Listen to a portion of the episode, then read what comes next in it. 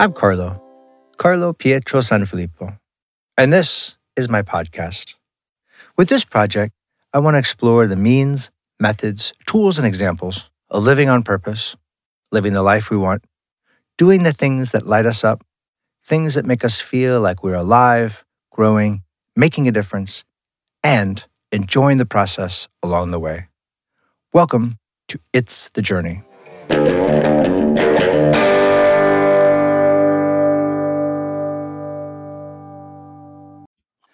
Okay, everybody, welcome back to It's the Journey. So this week I'm going to do something a little bit different where I'm going to do kind of a almost a prequel pre-show quick moment with my guest who this week uh, or for the next episode will be Kevin McKernan. And in that episode, we had a really fun, awesome conversation about sort of uh, his origins with improv that then led to him saying yes to starting the improv shop, which has become this thing that, if you read Afterlife, knew was a super important and meaningful mean thing to me and has brought a lot of really amazing fun people into my life and i know if you know if you've been listening to the show you, you've heard many many many examples of other people who have been impacted by this. So i wanted to just start with just have a pose a real quick question to kevin to kind of give you a taste of what we're going to be talking about next week but um, so let me let me bring kevin on. Hey hey kevin. Hi. Hey thanks for joining me real quick today. Of course. Okay thanks for having so, me. yeah yeah. So it's sort of like a prequel to our our, our full episode. Uh, yeah. I wanted to see if you would uh, entertain the question of what advice might you, as someone who, uh, with a group of people, began an improv theater and founded an improv theater, what advice would you to give to someone who has some dream like that that maybe feels scared or helpless or afraid to to say yes to or or begin? Well, I'll say a couple things if this helps. Uh, one is I am not a uh, I don't I don't necessarily have big huge goals, and I think sometimes you read stuff that says like uh, you know you have to have like a big end goal, and then you work backwards from that, and that's really great. And I'm sure that works for a lot of really disciplined people. That uh, did not work for me necessarily, uh, and so I would say that if you have a, a big dream, maybe just start, and this is maybe a little cliche, but it's just baby steps. Do uh, the next right thing that feels right uh, and commit just to that. I think sometimes thinking of uh, some big, big end goal um, becomes almost too big that uh, we can't ever get started because it seems too monumental. And so just doing the next right thing that feels really good and something that you really care about, that you're passionate about, doing a little baby step um, can feel really great.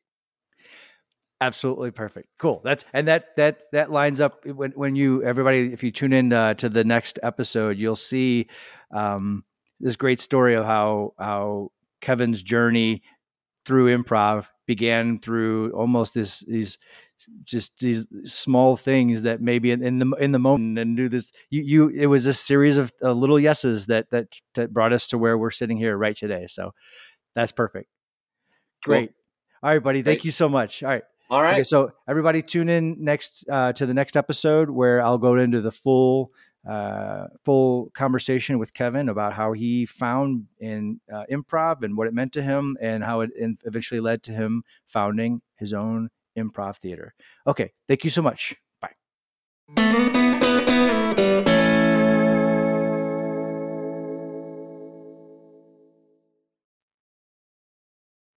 Okay, everybody, that is a wrap on this first part of two part series with Kevin McKernan.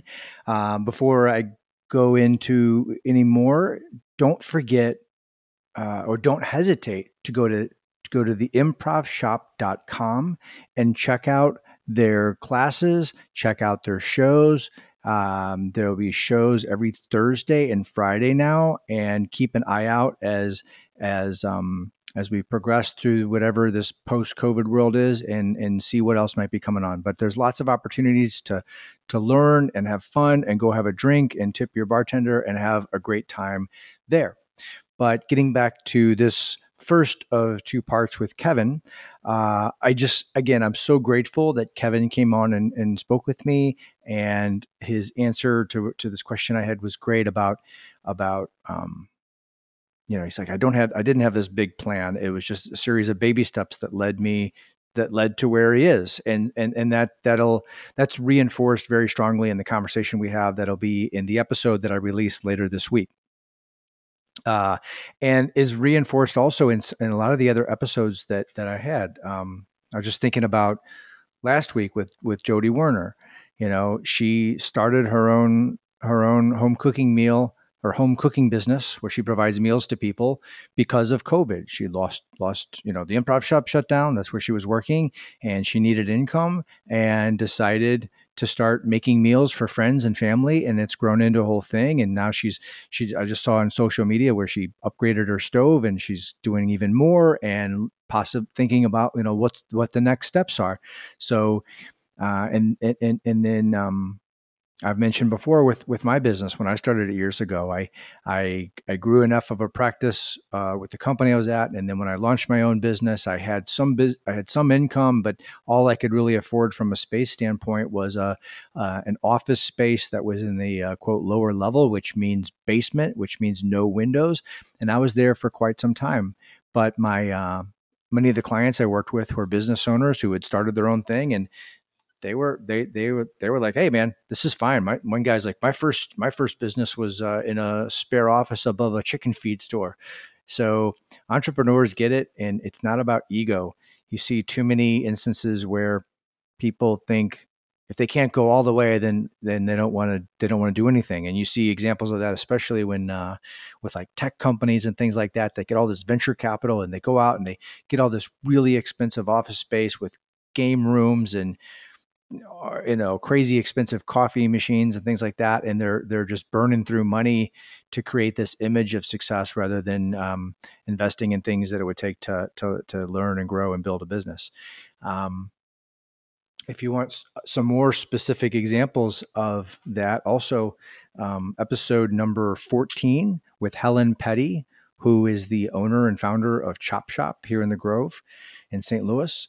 Um, during our conversation, she just talked about how she had been a stylist at a at um at another location and just saw things she would do differently and had this idea of hey well if this person can do it and other people can do it why not me? And talked about how she went to the SBA and was blown away about how many free res- resources were there and people that were there to help her and they helped her create a business plan and get her business up and running. And she went from this this uh, an employee somewhere saying why not me? to now she owns two location and is just killing it. Um, and then episode number two with micah johnson. You know he same thing had this vision had this dream actually opened his business his first uh, um, stylist location barber location here in in uh, in uh, tower grove uh, the shaw neighborhood opened it during the first weeks of the COVID shutdown. But I remember seeing pictures and social media of him and his business partner over there tearing out walls and just doing doing what it what it would what it took to to get things going and up and running. And uh, again, going back to my space, you know, when I when I moved in there, I didn't have the staff to hire. I didn't have the money to hire the staff that I really needed for a lot of things. So there were days I was running cable through the ceiling to get uh, get all our our computers to connect with the um, with the printer and if we needed coffee i bought the coffee and i made the coffee and i did i did all the all the things that needed to happen um, so that we weren't wasting money and i had money to pay my bills and make a living to try to see if i can make a go of it with that business. So that was great advice from kevin uh, taking baby steps start small and see what works and keep going and growing from there and if you like that, or I'm sorry, if you if you want to hear more about Kevin's uh, story about how he found improv and how he how he fell in love with it and and learned and grew and eventually ended up having his own theater that if you read afterlife you'll know again that what a what a major impact that had on my life. Um, all the wonderful people that has brought into my life the ways it's helped me learn and grow and um and from all the guests i've had on there there's so many neat, amazing, creative, wonderful people I've met because of that theater that goes back to a series of yes ands that Kevin had that uh, brought it all into existence along with everybody else that said yes and, and became a part of it. So I hope you'll tune in to that. And um, anyway, yeah, so that's that's what I wanted to do. This is an experiment. I'll um, I may not do it every time, but I wanted to do it for sure with this episode. I hope you enjoyed it. I hope you learned something. I hope you'll uh, tune in next week to hear, hear more of Kevin's story. And um, most importantly, I hope you will take a baby step in some way towards something you're excited about, curious about, interested in, whether it's writing a poem, whether it's playing an instrument, whether it's planning a trip, doing something that you feel will light you up and make you feel happy for your time that we have here.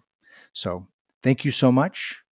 Say yes, take an action, and enjoy your journey. Thank you so much.